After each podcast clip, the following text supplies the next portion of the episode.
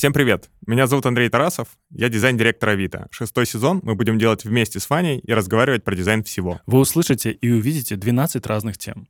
Это дизайн одежды, дизайн детских игрушек, умных устройств и многое-многое другое. А еще мы придумали конкурс, в котором вы сможете выиграть крутые призы, каждый из которых связан с темой выпуска от умных девайсов до музыкальных инструментов. Все, что вам нужно, это послушать или посмотреть выпуск подкаста, услышать ключевое слово, которое будет отмечено специальным звуковым сигналом, написать нам его по ссылочке в описании в личные сообщения, и мы доставим вам подарок с помощью Авито доставки. А самых активных мы пригласим на закрытую вечеринку для дизайнеров, где мы собираем талантливых людей из индустрии. Все правила конкурса вы найдете в телеграм-канале подкаста «Не о дизайне».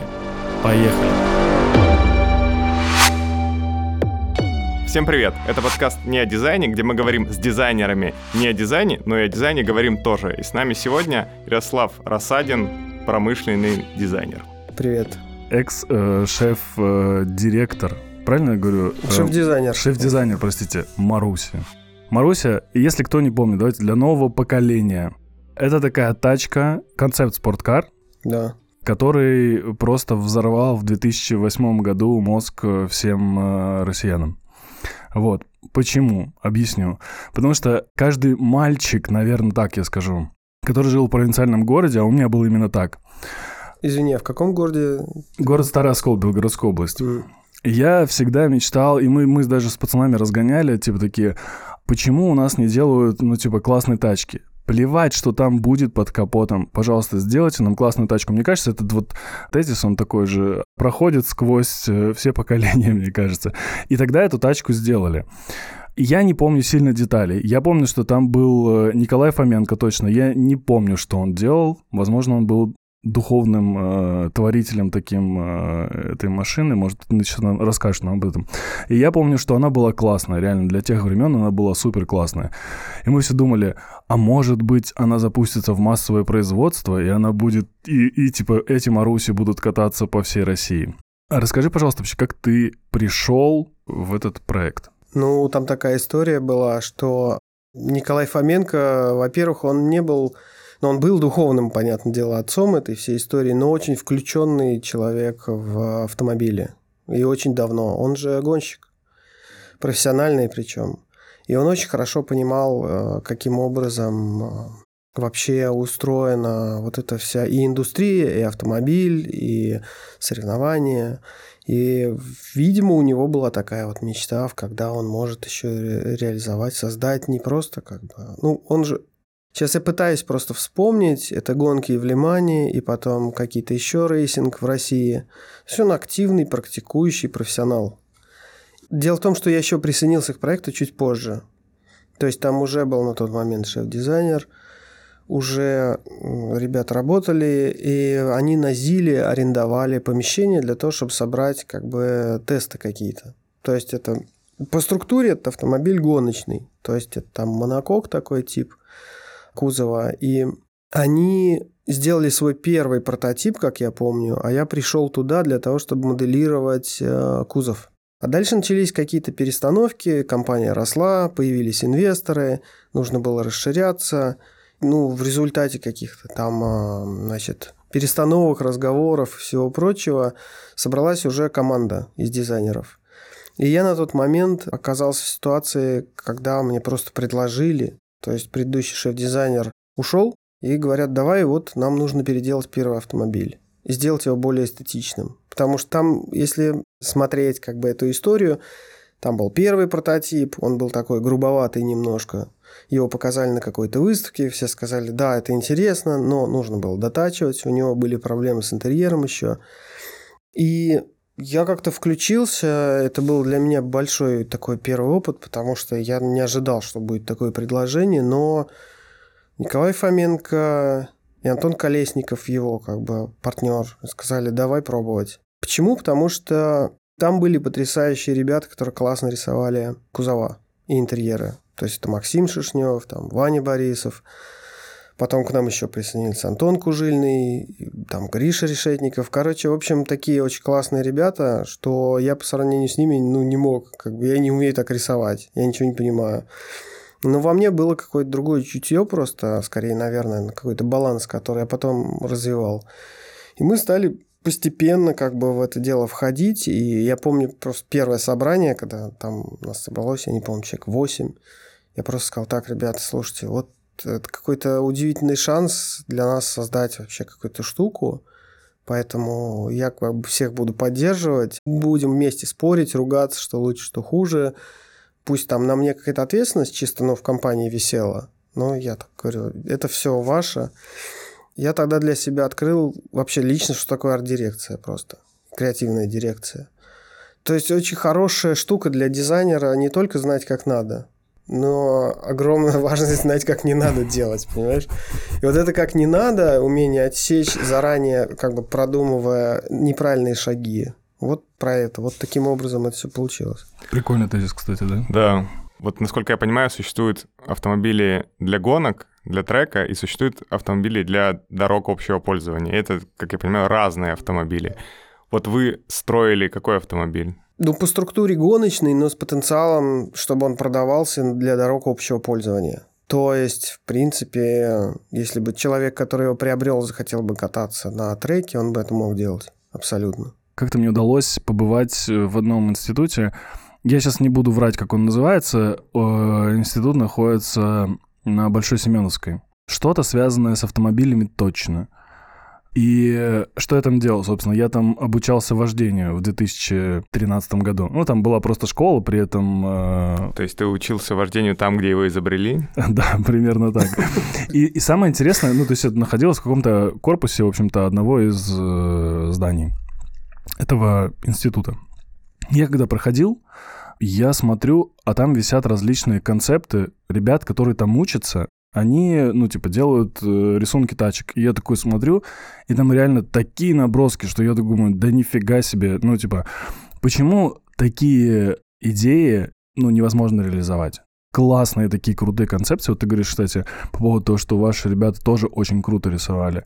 Почему вот такие концепции тяжело реализуемые? Во-первых, где вопрос? Если речь о нашей стране идет, то здесь как бы очень... То есть это, это же встроен в экономику. Ты не можешь отдельно нарисовать автомобиль и как-то попытаться его сделать просто так. Ну, это нереально, это же миллионы, миллиарды. Построить тачку – это очень дорого. Это очень дорого. Если мы говорим про серийный автомобиль, mm это самое дорогое вообще, что только может быть, по-моему. Можно представить какой-нибудь цикл, да. Ты нарисовал классную тачку, а, ее нужно спроектировать. Да, там может быть какая-то платформа, но эта платформа, она на базе чего-то обычно строится. Даже все компании автомобильные в мире, они, у них есть... Эм, это напоминает Лего внутри. То есть, как бы тот же Volkswagen, Audi или еще их партнеры, это одна и та же платформа. Она просто модифицируется. Там чуть дальше, чуть ближе, там какие-то крепления, там что-то, размерности. Но, в принципе, вот. Дальше это гигантские сроки проектирования, испытаний, много лет, всего-всего-всего. И Обычно дизайн продумывается так, чтобы как бы наперед. Ну, то есть компании все гонятся друг с другом, и тот дизайн, который дизайнер нарисовал сегодня, он будет исполнен лет через 5-7. Поэтому как бы все страхуются, продумывают, и он усредняется во многом. Плюс, скажем так, есть реальность, и есть, например, требования по безопасности, которые настолько стали сильными сейчас уже, автомобиль, он, по сути, тот, который мы видим сейчас, они же все похожи. Вот я знаю, что люди жалуются сейчас все время, они говорят, что вот стали автомобили все похожи, а раньше все такие разнообразные были. Это потому, что, по сути, проектировщики дико ограничены во всем. Ничего нельзя буквально. То есть все двигается чуть-чуть туда, чуть-чуть сюда. Требования пассивная безопасность, активная безопасность, плюс еще всякое. И он должен просто иметь определенные параметры. Это вот напоминает телефоны современные. Они все разные, но все как iPhone. Ну так вот. Если их положить 10 метров отойти, это все будут черные прямоугольники. Потому что, скажем так, современный автомобиль – это результат жестокого дарвиновского отбора просто. Выжил тот, кто, там, например, безопасней. Или в маркетинге там проходит как-то. Поэтому, если приглядеться, они все отличаются только решеткой радиатора. Ну так-то. И фарами. Но, но при этом салоны очень сильно отличаются, и вот я не могу понять, почему не складывается какого-то удобного формата салона, потому что У некоторых, например, не знаю, воздух поступает из кондиционера над экраном, у кого-то под экраном. И это ведь совершенно разная эргономика. Ну, сюда удобнее нажимать, сюда, допустим, менее удобно. Но у всех машин это по-разному, и как-то не видно, что это идет к чему-то одному, к какому-то формату. Я, вот. кстати, об этом не думал никогда. Но мне кажется, в интерьере автомобиля есть аналогии с интерьером дома. Вы дом можете обустраивать как хотите. И здесь вы тоже имеете свободу большую. Мне кажется, знаешь, я, я думал, такой, типа, они такие, ну, у них есть какая-то труба, которая, в, по которой там идет воздух, Сейчас такими дилетантскими словами, да. Труба, по которой идет воздух. Воздуховод. Воздуховод. И, собственно, они такие, так, они у нас идут вот прямо сюда, значит, мы вот сюда разместим дисплей какой-нибудь. Короче, я смотрел, э, всем рекомендую, и уже тысячу раз об этом говорил. Короче, есть э, такой видос, э, лежит он на каком-то канале, типа ностальгии, я не знаю, что-нибудь такое. И называется он «Дизайнеры Ижевска». Да, там было целое поколение. 1980 года. И они там рассказывают, как они собирают тачки Иж. И они вот говорят теми же словами, которыми, по сути, сейчас э, говорим мы. Они такие, это должно быть удобно, э, каждый кузов должен подстраиваться под двигатель, потому что, ну, то есть мы не можем сделать другое что-то, потому что нам нужно это поставить на раму, э, капот и так далее. И очень интересно, что даже тогда сколько уже прошло, получается, 43 года там, они думали о пользователях. Тогда они говорили, что это водители. Ну, мы сейчас говорим пользователи, там, клиенты, как угодно. Тогда они говорили про водителей, и они рассказывали про то, что они думают над каждой кнопочкой, чтобы она удобно размещалась, чтобы вот у тебя все было доступно, как это называется? Ну, эргономично. Эргономично, да. да. Как вы тогда думали, э, над тем, чтобы человеку было удобно в машине? Ну, во-первых, есть нормативы, стандарты, раз. Второе, то, что у спортивного автомобиля, так, особенно вот такого типа кузова, монокок – это когда человек, по сути, сидит в ящике таком специальном, к которому спереди и сзади подрамники подвешиваются, и уже на подрамнике идут там а, всякие детали трансмиссии, подвески, все прочее. То есть все строится из такого как бы ореха, внутри которого человек так, запечатан. И он спортивный был изначально, поэтому он по эргономике, это когда человек вот очень далеко лежит, как бы более вертикально и очень низко. Низко, потому что низкий центр тяжести нужен, потому что машина на высоких скоростях ходит в повороты. Так устроены автомобили, например, Lamborghini, Ferrari, вот такие вот такого рода.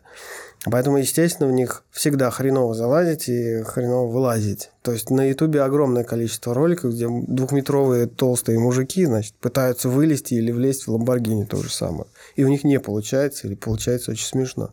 Как будто об этом.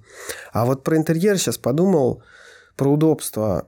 Есть такая штука, что невозможно придумать самое удобное что-то навсегда. Потому что сам человек вообще, в принципе, он тоже подвижная такая субстанция. Мы можем меняться и как-то развиваться.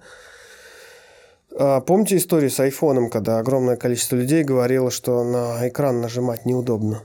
Потому что э, отдачи нет как бы от кнопки, а вот кнопочный телефон, он то самое то. Вот так выглядит инерция сознания, как бы борьба, когда одна часть пытается прорваться куда-то, вторая как бы тормозит.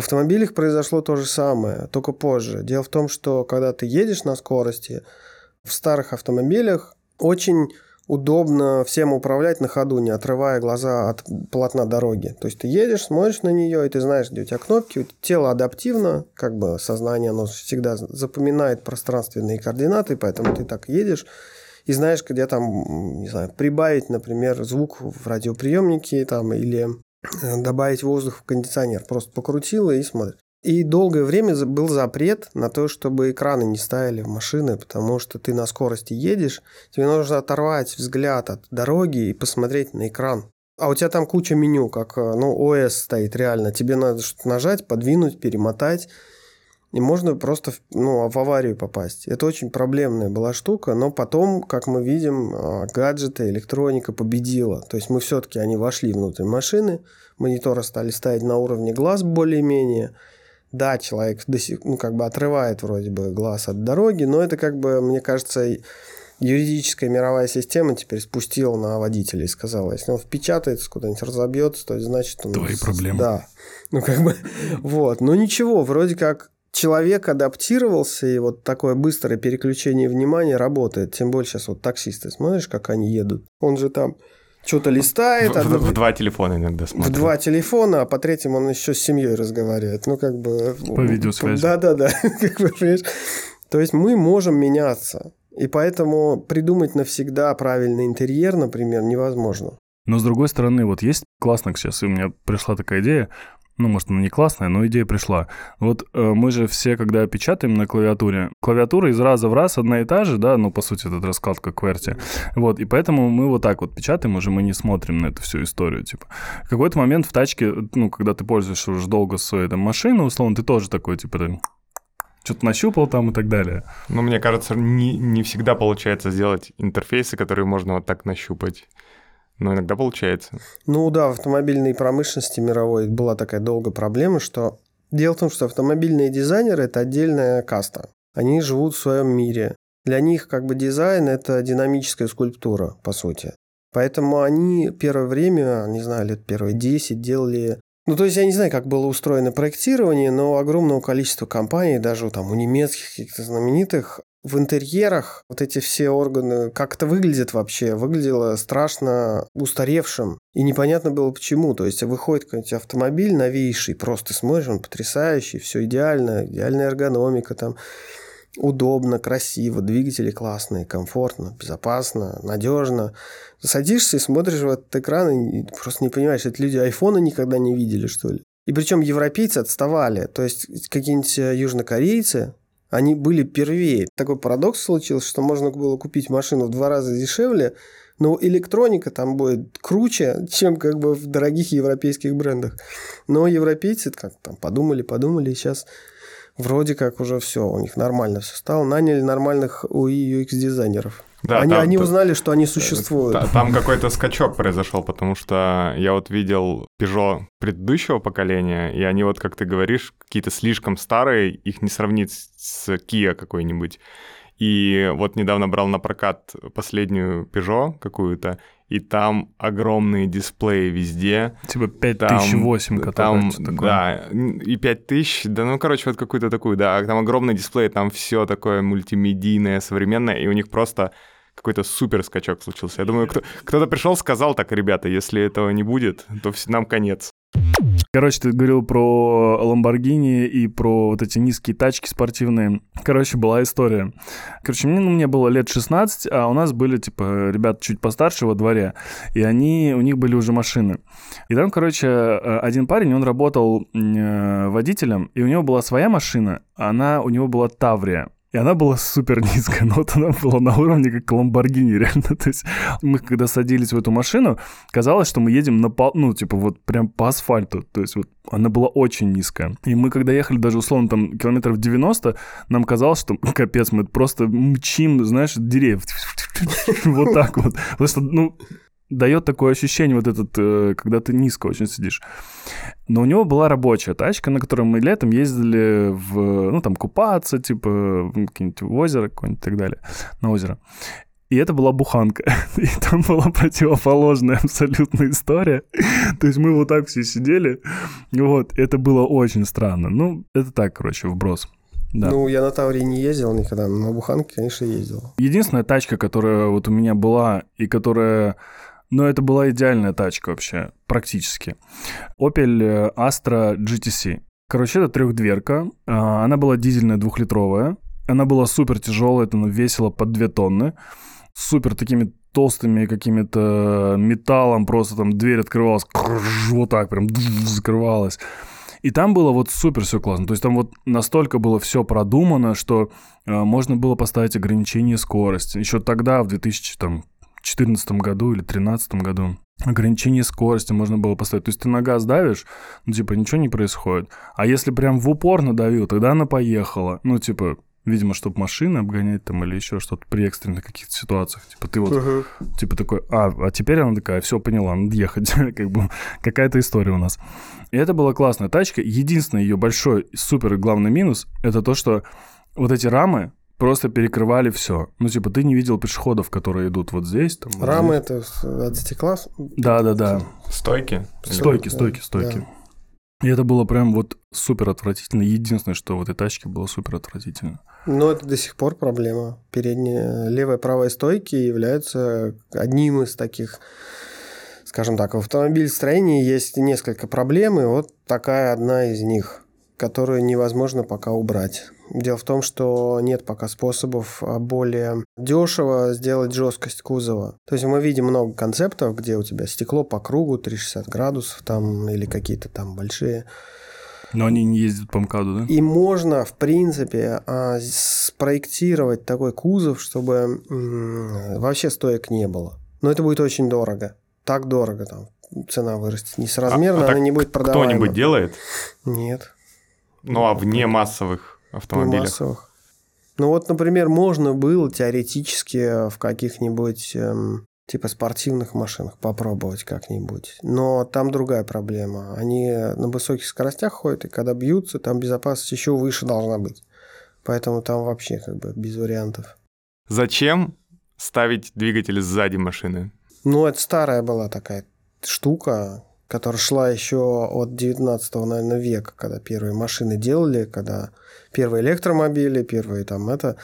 Просто карета была так устроена, что внизу он там хорошо сидел и было удобно. Вот. Карета. И это, ну да, первая машина, это же карета, реально. помнишь, ты, Вот. я не знаю, вот кто это вспомнит, э, короче, был мультик «Фунтик» называется.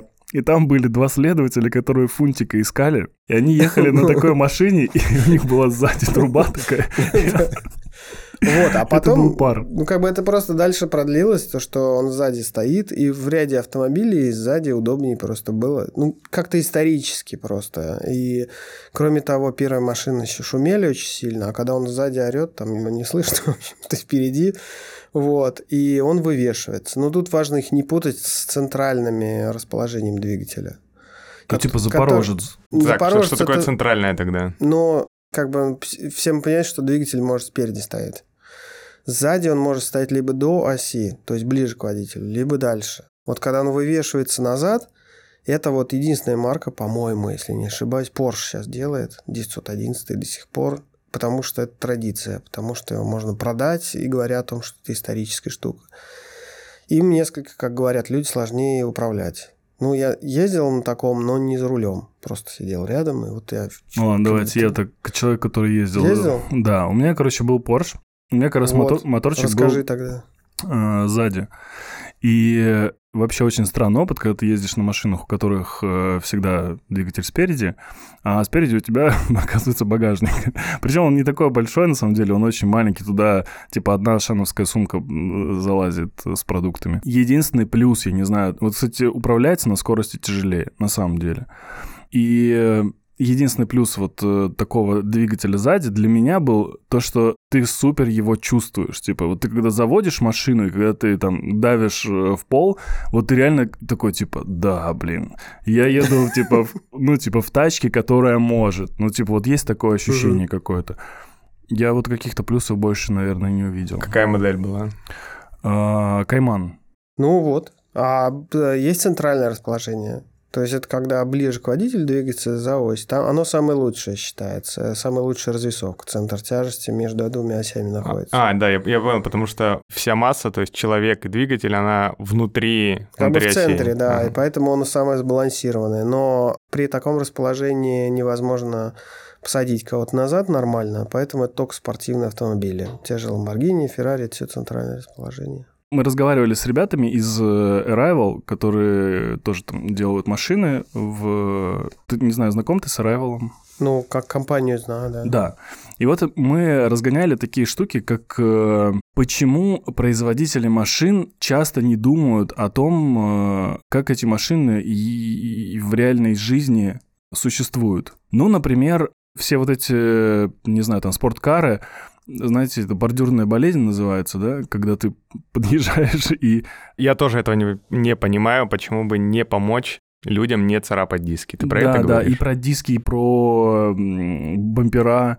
Вот, есть такие, ну, типа, бордюрная болезнь вот это называется, когда ты постоянно царапаешься о бордюры. Очень редко люди об этом думают. И мне еще нравится, знаешь, есть вот эти вот э, большие машины, типа там грузовые, и у них как будто бы, как это называется, клиренс, да? Да. Большой клиренс, но при этом, э, ну, типа, там какая-то такая ерунда, ну, типа, колеса большие, все как бы большое, но при этом какая-то такая большая ерунда просто выпирает. Я не знаю, как объяснить, что это такое. Это... Снизу? Да. Под двигателем? Бак? Ну, давайте, давайте гадать, Нет, что там типа- выпирает. Да, а давай я посмотрю пока. Вот, Прям... хорошо. Не, ну, на самом деле, вопрос, я Короче, присоединяюсь к нему. Почему не думают про какие-то вот мелочи. ежедневные жизненные кейсы, например, а, чтобы не открыть дверь в высокий бордюр случайно? Да вообще думают. Ну, То есть есть машины более практические, есть менее практические. То есть от того же Porsche ждать того, чтобы ты думал про бордюр, ну, наверное, не стоит. Или низкие машины. Но она рассчитана на такую скорость, на какой-то социальный статус, на какие-то вещи такие. То есть, эм, скажем так, если вы покупаете дорогой костюм какой-нибудь, деловой, вы же не думаете о том, насколько он практичен там. Ну, он может быть практичным, но речь-то не об этом, это не главное. И кому надо практичные машины, вот та же самая Peugeot, пожалуйста. Вполне себе хороший клиренс, э, там какие-нибудь э, закрытые арки, которые не металл торчит, а там покрыты каким-нибудь пластиком. Такое тоже можно. Там есть же градация, скажем так, то есть э, есть люди, которым важна практичность, и не так важно, насколько ты эстетичен. И наоборот, ну, как бы Бентли какой-нибудь. Бентли. Да, вот таким голосом. Rolls-Royce. Да, ASMR. Кстати, какая машина по управляемости нравится тебе? Да я не так много-то на них езжу. Хочется пошутить про УАЗик сразу. УАЗик-то, кстати, вообще вечная я, тачка, я, нет? я просто дизайном занимаюсь, я скорее я не испытатель. То А давай вот так с- много, хорошо. я не так много машин вообще попробовал-то в жизни. Как бы, что, С эстетической точки зрения, какая тебе тачка больше нравится? интересный вопрос вообще. И почему, давай? На которая из прошлого или нынешнего? вообще любая, к- любая, которая была вообще. Мне английский нравится. Очень. С длинными свесами сзади. Астон Мартин, например. То есть в Англии такая традиция до сих пор осталась, сохранилась, делать э, вот эту заднюю часть очень длинную, а переднюю очень короткую. Ну да, наверное, Астон Мартин DB7. Это для меня до сих пор какая-то идеальная машина. И даже они как-то не особо отклоняются в дизайне. То есть Астон Мартины примерно одни и те же, на самом деле, годами уже последние там лет 15-20 идут. Но когда ты видишь ее, и пусть она даже будет, я не знаю, там 88-го года какого-нибудь, там 95-го, она будет потрясающе выглядеть. То есть та настолько продуманная однажды структура, которая до сих пор жива. Вот, Porsche тоже, конечно. Ну, те Какой, например? спортивные. Ну, 911, конечно. Я Ну, я- обожаю 911 Porsche вообще. Просто там еще такая штука, он, канонические виды автомобилей, они хороши как со 100 метров, так и сблизи. То есть она как бы раскрывается, автомобиль. Ты издалека видишь образ сразу, потом ты подходишь к нему там 50 метров, 20 метров, и вот ты уже рядом. И она как хорошее вино. Она раскрывается по дороге, и ты уже подходя уже видишь эти уже более мелкие детали. Как созданы скругления, пластика. Опять же, разная пластика бывает. Тот же Астон Мартин, он напоминает такую очень летящую стрелу, такую собранную, такую, как мышцы на, такие на тренировке. То есть он как бы начинается стрелой и заканчивается сильный такой, так собранный.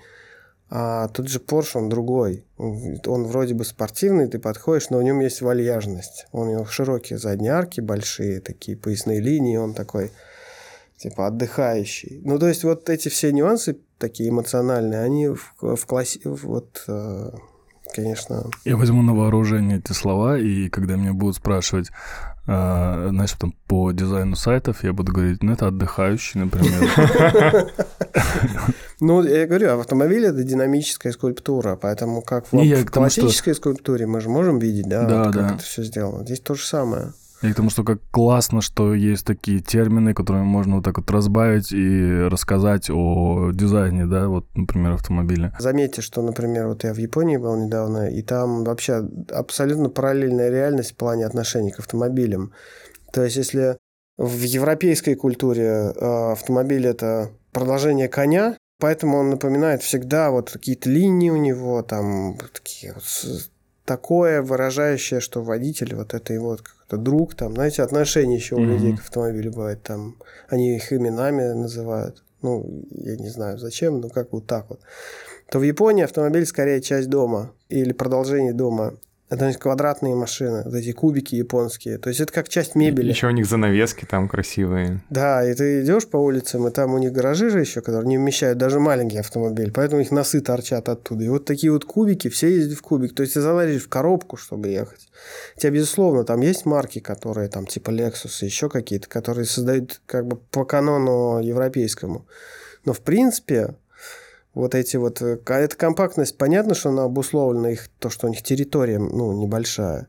Но все равно даже в дизайне читается, что это не конь, а как бы, например, мебель. Комната Просто какая-то. то, то есть, да, то есть ты как бы сказать, мебель, в которую ты можешь войти. То есть она как бы не снаружи, ну, как бы, вот наоборот, такая инверсия. И это очень круто. Там целое пространство появляется того, как с этим работать. Ты сказал, что автомобиль — это скульптура, и я в разных каких-то видеороликах видел, как кузов автомобиля вырезают или лепят из чего-то похожего на пластилин или иногда дерево. Это какая-то распространенная практика? Так всегда делают? Или это, не знаю, только для каких-то там супер важных, редких флагманских моделей? М, Нет, это везде распространенная практика. Дело в том, чтобы масштаб понять правильно. То есть нарисованный на компьютере автомобиль, он э, его психика неверно оценивает. То есть можно, существует, я, ну как бы я слышал, что существуют спроектированные целиком на компьютере автомобили без макета. То есть это когда с очками виртуальной реальности уже работают. То есть человек просто надевает очки и перед его глазами один к одному машина. И он может в нее сесть, там как-то что-то подвигать, и вот. Но пластилином специальным автомобильным пользуются до сих пор, и это... Реально так называется автомобильный пластилин. Ну, есть такая фирма Кольп, она принадлежит одной семье. Они делают э, автомобильный пластилин к- на- С патентом. Да, на все страны мира. Офигеть К вообще. вопросу, Круто, о том, к вопросу круто. о том, как бизнес устроить можно. Вот э, и все. Жестко. Это как UFC, короче, запатентовали, что у них микрофон находится по центру ринга и висит. И все, никто не может так больше делать. Вот да. Вообще. Я удивляюсь вот таким вещам часто. Ну, да. Или как компании, которые контейнеры морские делают, там их две или три в мире, все. М. Вот. К вопросу, откуда деньги идут. Э, Ну, в общем, это пластилин автомобильный. Он греется специально, он нагревается, и когда, ну, там его можно как-то в печках его греют, либо как-то там еще. Дальше с ним работают, и он хорошо скоблится вот этими всякими инструментами, и можно вывести хорошие линии. Плюс там дополнительные есть инструменты, всякие ленты, которые протягивают, э, различные, скажем так, линейки кривизны, там, вот, всякое такое прочее. И вот так вот. Все тачки симметричные. Думаю, да. Но есть, конечно, несимметричные. они Ну, то есть, я, как, тому, как что прикол это не такой. специально. Ну, типа, если кто-то так сделает, то это будет не специально. К чему я говорю? Ну, вот, допустим, есть вот человек, если его разделить Да. вот так на две половинки, то он будет несимметричный, Да. но при этом нормально ходит, целостный, да, и, и Да. так далее. Тачки все э, выпиливаются именно вот прям так, чтобы они были полностью симметричные. Да. Как добивается вот это... Ну, то есть эта точность, она сильно влияет на вообще показатели машины? Приз за самый удивительный вопрос в моей жизни про автомобиль. Да нет, просто симметричными проще делать. Ну, ты когда одну фару сделал, вторая такая же. Как прессуется кузов? Но мы Вот, же не можем делать? отрицать того факта, что, например, ну или можем, в принципе, мы можем отрицать этот факт, но... Не, э, ну понятно, что она еще плохо будет ехать, если Типа- она будет несимметрична. Это вообще никак не Не, я, я к обсуждается. чему? Вот смотри, вот, допустим, машина, она, например, там переднеприводная, ну, Мгм. условно. Плюс мы понимаем, что она двух, э, этих, ну, там, два сиденья, например. Там, ну, Да. то есть в основном там человек один, например, ездит Мгм. на этой машине. То есть уже вес какой-то добавляется вот сюда, например. И я вот к чему? Есть ли какие-то вот такие нюансы, которые такие, так, ну, в целом, э, чтобы там, условно, сбалансировать что-то, мы делаем вот так. Но- Чуть-чуть, типа, смещаем фокусы какие-то куда-то. Ну, я видел спортивные автомобили какие-то существуют, у которых, например, а, водитель сидит, а рядом с ним там слева или справа там двигатель, например, стоит или еще что-нибудь. То есть он как бы смещен. Но он один сидит. Я Там- думал, ты скажешь гиря, ты знаешь, ну, как на весах, знаешь. Ну да, есть и способы изготовления, и то, как она себя ведет на дороге, и все прочее подводит к тому, чтобы она была просто симметричной. Чтобы, грубо говоря, если мы представим, что у тебя левая сторона там имеет другую... Там есть такой параметр площадь сечения поперечного, когда воздух дует на машину. Но если у тебя будет одна сторона больше сильно другой, то ты в левый поворот будешь входить с одними как бы ощущениями, а в правый с другими совершенно. И это может привести к аварии просто. Кроме того, это сильно тоже зависит от скоростей. Дело в том, что, скажем так, на низких скоростях одни требования к тому, как объект выглядит, чем дальше, тем он повышается. Ну вот как бы самолеты как выглядят тоже. Они же не просто так. Там все вот эта кривизна поверхности, она абсолютно высчитана А математически. ты знаешь что-нибудь про самолеты? Вот. Что именно? Что они... Почему билеты сейчас такие дорогие? Как эта железная птица взлетает, просто интересно. Я, короче, в какой-то момент, простите, я немножко отойду от темы тачек. Я в какой-то момент э, летел э, из Европы э, в Россию, и я такой думаю, а это было ночью. Я такой, думаю, может, нас всех ебали просто. Ну, типа, я сижу в какой-то штуке, ничего не происходит вообще. Я просто сижу. Ночь. Ничего в эти иллюминаторы, или как это называется, не видно. Я точно лечу вообще, потому что не было никаких воздушных ям, ничего. Я думаю, может быть, нас просто всех обманули, и на самом деле, на самом деле тебя просто, типа, знаешь, такие, ну, взлетаем, и картинку такую тебе включили какую-нибудь, типа, ночи, и ты такой летишь. Ну, короче, у меня были странные ощущения, на самом деле. Это же были еще шутки, по-моему, стендап-комики часто шутят, как вообще эта штука взлетает, и, типа, там рассказывали про то, что сидит парень, которому не нравится еда на, в самолете, и он такой говорит, так, что у вас плохая еда? Ему говорят, блин, чувак, это чудо, что это, что ты летишь вообще. Ты понимаешь, что это многотонная хрень поднялась в воздух и несет тебя за тысячу километров от того места, где ты находишься. Мне вообще страшно летать. Я, я всегда думаю, что эти маленькие колесики, ну вот если мы говорим про то, что... За- Ты смотришь, ну, типа, на, на этот самолет, вот эти маленькие колесики, и ты такой думаешь, они точно выдержат, ну, потому что ты же вот это вот... а, она я не знаю, сколько весит самолет, он, ну, очень много.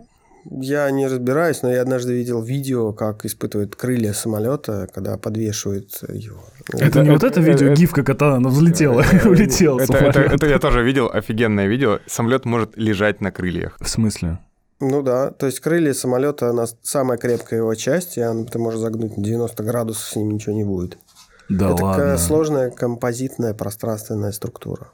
Так что тут, что крыло отвалится, это самое глупое, что может голову Да? Прийти. но и на самом деле, когда самолет Никогда. летит, он же лежит на крыльях. Да. Всё, Ребята, теперь- расслабьтесь, крылья не отлетят никогда. Вообще, это самое... Но самое сложное Самый по, по поводу страх. скоростей, это не самолеты, а вот эти высокоскоростные поезда. Есть фильм целый про то, Вау. как первые ТЖВ во Франции проектировали. И дело в том, что с ростом скорости начинают вылазить такие проблемы, которые просто не бывают там, в автомобилях, даже на высоких скоростях. Там, вот Слушай, а вот это вот в Китае, вот эта железная дорога на этой магнитной Да. подушке, которая э, тебя несет там 800 километров в час. Да, я, ездил. Ты ездил на такое? Как ощущение? Ну, круто. Ну, типа, ты чувствуешь эту скорость вообще? Нет. Ну, Он очень круто спроектирован. Там... эм, Вот каким образом, восемь- если ты будешь ехать 250 километров в час на машине, просто по дороге, даже по В поезде ровной, вообще не чувствуется. Ты- Там различные весовые характеристики. Поезд гораздо тяжелее. Когда ты его разгоняешь, тем больше вес, тем меньше у тебя... Там очень интересно это устроено. Дело в том, что когда скорости на... превышают там где-то 300-400 уже, то вступает, грубо говоря, другая физическая теория, то есть теория колебаний. Ты должен сбалансировать вот этот длинный состав многотонный таким образом, чтобы он не превращался в такой, как это называется, в ре- в такую. резонансную структуру. Мгм. А резонансная структура в этом случае, она может появиться вообще здесь откуда. То есть там проектируют специальные рельсы, специальные провода, специальные системы балансировки, чтобы он удерживался как бы на дороге. И это невероятная работа математиков, просто какая-то физиков, и это очень круто. То есть, Блин, ну прям... это жестко. Я, у меня это, знаешь, мурашки знаешь, по чем коже. сравнить можно? Ты как бы едешь на скейтборде медленно, да, допустим, mm-hmm. и у тебя как-то вот дорога под тобой, ты там реагируешь, вот у тебя трещина, еще что-то. Представляешь, что ты с горы на скорости гигантской несешься на скейтборде там под 100 км в час, и у тебя попадает маленький камешек. При низкой скорости ты бы даже не заметил его, ты бы там как-то раз и там тряханул.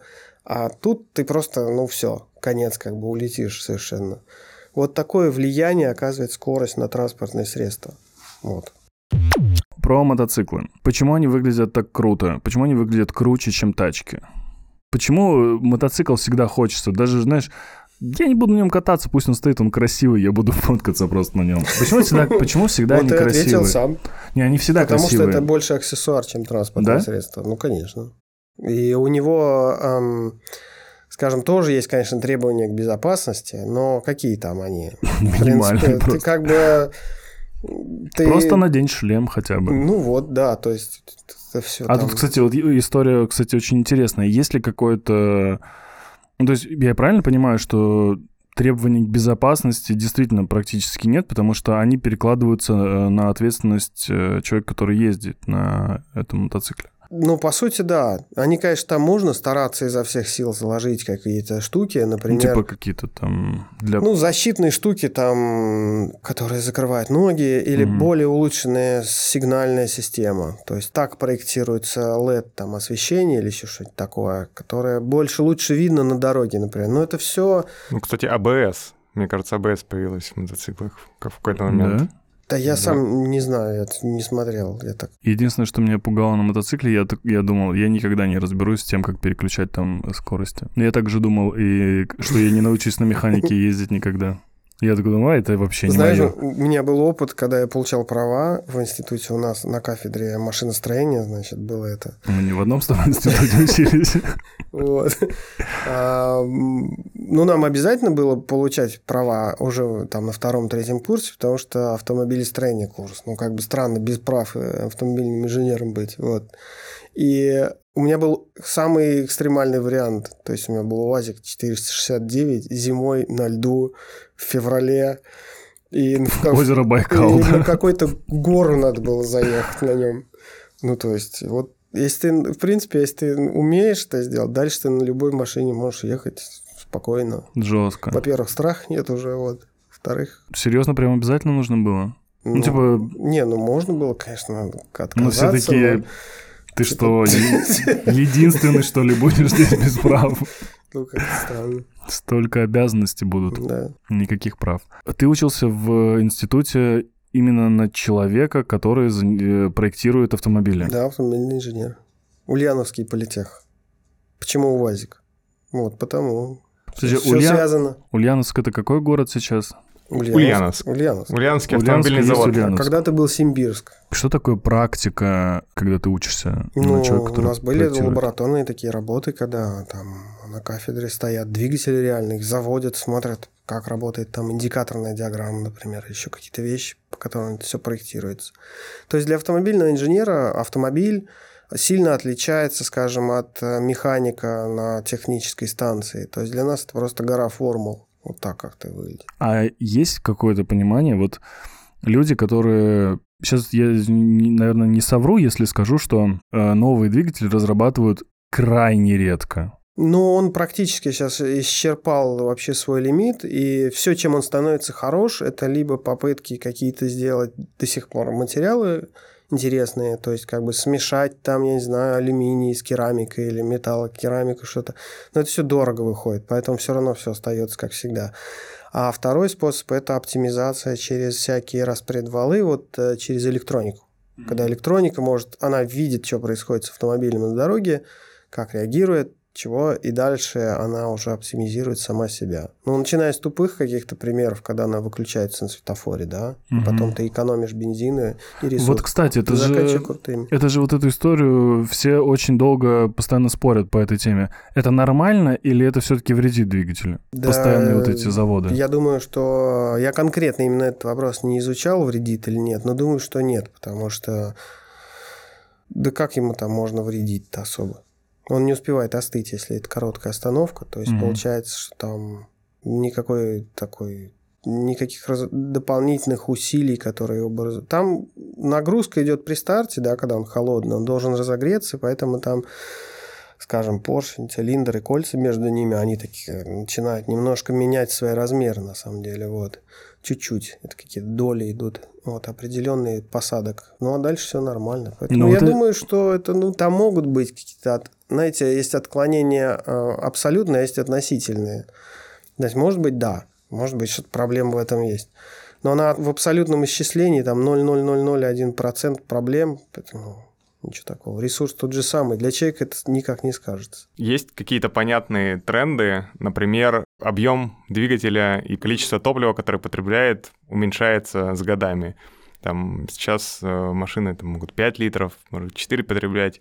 20 лет назад все было по-другому. Сейчас тачки стали сильно экологичнее. Это понятный тренд. Э, Машины стали безопаснее, удобнее, тоже вроде понятно.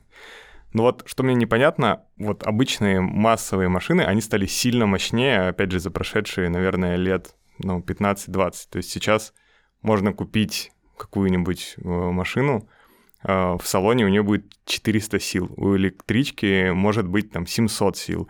Для 2000 года, например, вообще цифры ну, какие-то неадекватные. Вот с чем связан рост мощности у обычных машин такой сильный? Ну, так, со стороны, я, конечно, не знаю, какие причины у автомобильных э, магнатов это все делать. Но кажется, по логике, что, во-первых, запросы, каждый раз ты должен покупать машину чуть мощнее, тебе приятнее, поэтому тебе ее дают.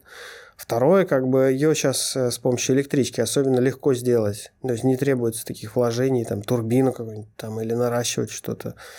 Плюс электроника оптимизирует обороты так, что ты можешь добиться там не 100 сил, а 120, не особо сложными путями.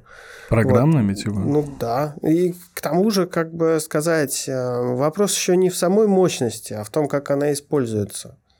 То есть, если смотреть какой-нибудь... э, Не знаю, есть же этот, э, грузовики, например, есть, которые возят что-то. У них мощность не больше. Там бывает то же самое 300-400 сил, но сколько они тащат. Все зависит от еще от трансмиссии, от коробки, от передачных чисел, от э, всего. Ну, там трактор какой-нибудь, который едет в поле, он просто везде проедет, а у него там будет 65 лошадиных сил.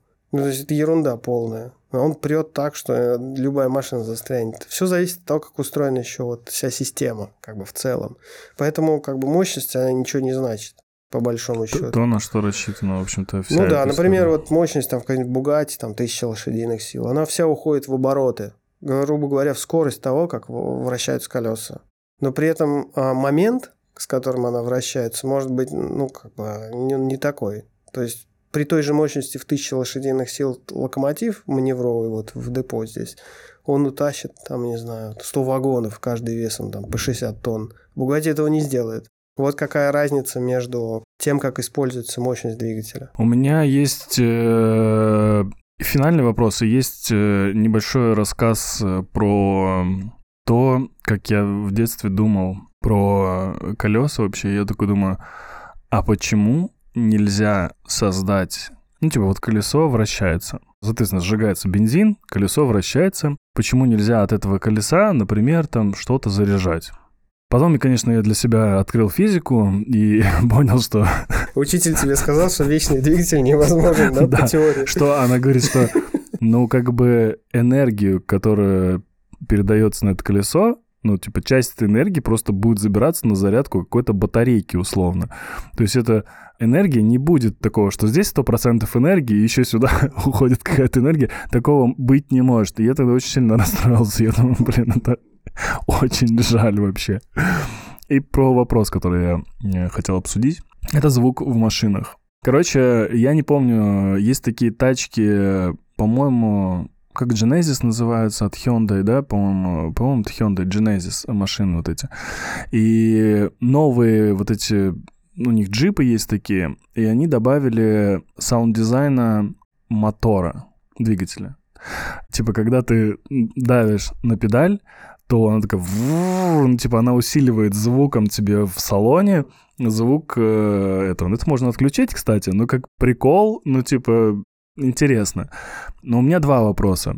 А, Что ты думаешь по этому поводу? Это раз. А второе, как вообще, как люди думают и проектируют акустику в машине, чтобы человеку приятно было слушать. Вот потому что вот во многих машинах ну, отвратительный звук. Ну, это очень сложная вещь. И мне такое ощущение, что это самые топовые компании только делают, остальные, как бы, у них ресурса не хватает. У них достаточно или, или ин- интереса не хватает, некогда просто, знаете, быстрее машину делать очередную, которая потом там используется в такси просто.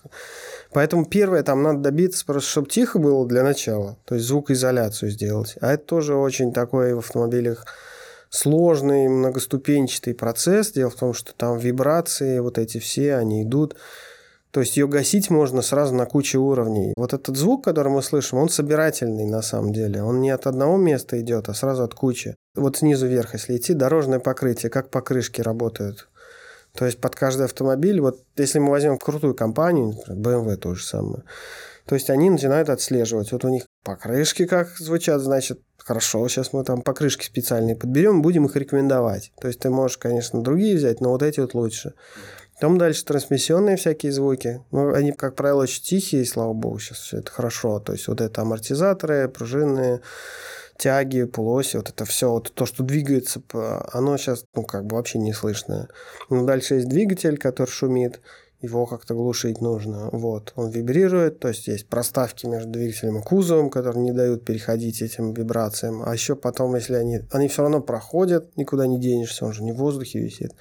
Дальше начинаются скрипы, значит, шумы в салоне, которые, знаете, там ездишь, у тебя там что-то такое скрипит, Мне кажется, люди, люди слушают радио или музыку, чтобы не слышать эти микрозвуки. Может быть, да. И а, это отдельная головная боль для инженеров салона, потому что нужно так скреплять детали друг с другом, чтобы они либо компенсировали, либо не давали возможности этим вибрациям как бы существовать.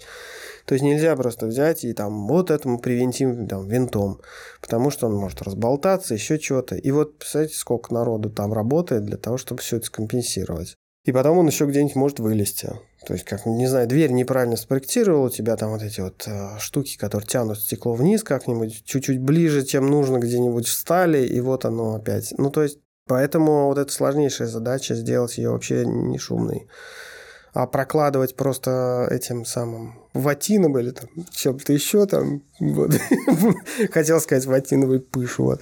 Короче, очень какой-нибудь ерундой, это тоже, ну, это не всегда работает. А дальше уже наступает э, следующий этап как раз вот этого саунд-дизайна, когда электроника сейчас позволяет на электромобилях как раз вот это делать, когда двигателя уже нет, он не шумит. Ну, то есть он есть, он электродвигатель. Он, Ты просто такой, Вот. ничего не происходит. Ну, он как-то там, знаете, слышали этот звук такой, типа такой свист какой-то. Он свистящий, да, идет, не очень приятный. Вот, и они теперь вот, да. Я не ездил ни разу просто. А, Я думаю, будет какой-то переход тоже. То есть первое сейчас э, поколение людей, которые переходят на электромобили, у них пока еще, знаете, запаздывает вот это вот еще желание двигать. Ну, как с кнопками было. Еще дайте нам кнопок, там, дайте нам еще звукодвигателя. А потом вырастет поколение людей, которые скажут, да зачем, что он шумит? И Да, будут да, ездить на тихий Мешает спокойно, очень. да. Я ездил в новой BMW электрической, и там звуки сделал Ханс Циммер для них. Да, Там да. разные. По-моему, они даже с группой Underworld работали, чтобы сделать какой-то проект. Круто, круто. И я думал, я читал об этом перед тем, как на ней кататься, и я думал, что это первое, что захочется отключить. Ну, то есть вот я не понимаю, зачем дополнительный звук, можно просто ехать в тишине. Но они сделали настолько прикольные звуки, настолько классные и прям вписывающиеся в динамику, дополняющие все, что происходит, что вот если бы у меня была такая машина, я бы не отключил. А поворотники чикают? А тебе же их не надо включать. Это BMW. Так что не, не, Не знаю. понял. Это же мем. Потому что на BMW люди не А, пользуются поворотниками. Я, слишком на серьезных шаг сижу здесь. Прикольно, особенно, типа, если у тебя зум-кол какой-нибудь, да, и типа, я, я дома, я... И, шум включаешь микроволновки, там еще что-то. Так, сделать, что я дома. И вот этот фон, знаете, ты, ты на кухне сидишь, типа. Какой у тебя iPhone? У меня 14 У меня 13 Я себя поймал на мысли, что рестайлинги тачек, вот мы на них очень редко жалуемся, но вот мы больше всего жалуемся на iPhone. Ой, ничего не изменили, вот версия пришла, ничего не изменили. если мы посмотрим и посмотрим ну, на тачки, то немного что меняется на самом деле из рестайлинга в рестайлинг. Но если мы посмотрим на два поколения спустя, мы уже увидим большую разницу, конечно. Как ты к этому относишься? Как ты относишься к рестайлингам и э, с профессиональной вот точки зрения? Как вы это видите, когда делаете? Сейчас про автомобили. Да, про тачки, конечно, не про телефон, не про Apple. Джонни Айву мы потом позовем и расспросим его, что там как. Ну, это же чисто маркетинг. Да, рестайлинг – это просто изменение. То есть это очень выгодная позиция, чтобы зарабатывать э, компании. То есть у тебя главные затраты на кузов идут, это кузовные панели, которые делаются вот эти дорогие пресс-формы, они штампуются из листового металла, это все супер дорого. их переделывать, ну, как бы невыгодно. А срок жизни, грубо говоря, у, в прессово-кузовном цехе вот станок стоит, него там, допустим, пресс-форма служит 10 лет. Продавать машину 10 лет, ну, трудно. Давайте и фары сделаем. А фары сделать легко, потому что стекло по-другому отлил, это дешево и просто. И вот весь рестайлинг, если заметить, это, как правило, очень микроизменения. Или, допустим, бампер часто меняется, потому что бампер тоже, он не металлический, он пластиковый, там новую форму отлил и все. Поэтому фары плюс бампер, все. Как, как бы, пел вот Баста, Классика в новом обвесе – это рестайлинг. И, и ты можешь дальше продавать. Дилер автомобильный говорит, у нас новинка. Вот, со скидками там, допустим. Все, и пошло-поехал дальше. Они таким образом окупают просто пресс-формы. Прекрасно. Ну и люди какие-то получают что-то вообще-то. Ну, типа, блин, смотри, у тебя вот Hyundai, значит. У тебя вот здесь хром есть, э, а здесь нет. Да, да, это все. У меня вопрос про электрички. Они когда появились, например, Тесла, они... Про электричество я, тоже сейчас, прости, прости. Из Фрязина куда-то там. А, так вот. Петуш... Москва петушки. Да-да-да. Тесла, на мой взгляд, как бы сделала классный дизайн. Она что-то между Mazda 6, если про Model S говорить, Mazda 6 и, не знаю, каким то ли Ягуаром, то ли не Ягуаром. Короче, супер понятный, привычный дизайн самого обычного седана. Что внутри, что, в принципе, снаружи это позволяет людям легче для себя принять электрокар. Вот та же машина, просто вот там что-то внутри по-другому. Но на самом деле, ведь с инженерной точки зрения электрокар, он другой. Там нет двигателя, там огромная батарея на пол машины. И вот если бы не нужно было как бы людей приучать э, к новому через старый кузов, вот какой кузов у электрокара был бы, что бы там было по-другому, если бы не нужно было ориентироваться на, ну, на, на все наследие. Да, что бы там было или не было чего. Ну, ты прав. То есть Тесла сделана как собирательный образ таких очень хороших элементов автомобилей разных. И тот дизайнер, который это делал, там, по-моему, человек из Мазды, шеф-дизайнер бывший. Ого, вот. то есть я прям прочувствовал ДНК Мазды. Да, он очень техничный, очень классный. У него в карьере были просто невероятные концепт-кары, которые он делал.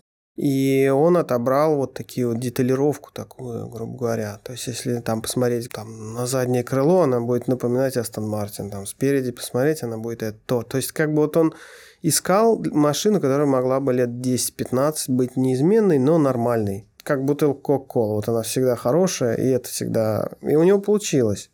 Я бы не сказал, что она не устаревает. Она устаревает. Просто гораздо медленнее динамика у нее устаревания, чем у тех же там обычных машин. Ну, кстати, мне уже не нравится Тесла. Вот она это. устареет, думаю, в течение пяти лет. Да, Прям да. Я даю Прям вот я вот. уже такой так смотрю уже. Все.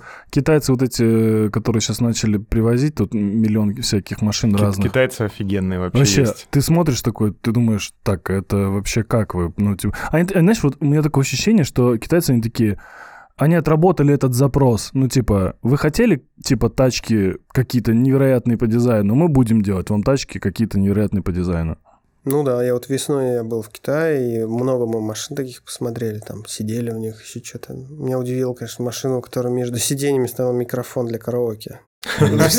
Прекрасно Все, что ты хочешь. То есть Китай поймал такую э, идею лего быстрой сборки таких машин, которые говорят о том, что Человека натаскивали на то, что тебе нужна очень надежная машина с классным надежным двигателем, она будет очень там комфортная какая-то, а китайцы сказали так, это все хорошо, но мы это второе, а первое у вас будут все развлечения, какие вы хотите, там экран, все мигает, люди, да, Ну, я, им, сказали... я им оказываю доверие, на самом деле. Они доделают э, электронику потом все. Они доделают, э, там, как ты говоришь, трансмиссию. Все железо, оно, ну, доделывается постепенно. Да, оно пока отстает там, от тех Очень же сильно. немецких марок, там еще что-то. Но, во-первых, не капитально отстает. Это не так, что ты едешь на УАЗике все-таки. Вот. Нормально он едет. А, во-вторых, э, комфорт. Вот слово комфорт, особенно интерьерные решения, именно то, как сделано там кресло, все это. То есть ты помещаешься в такое богатство.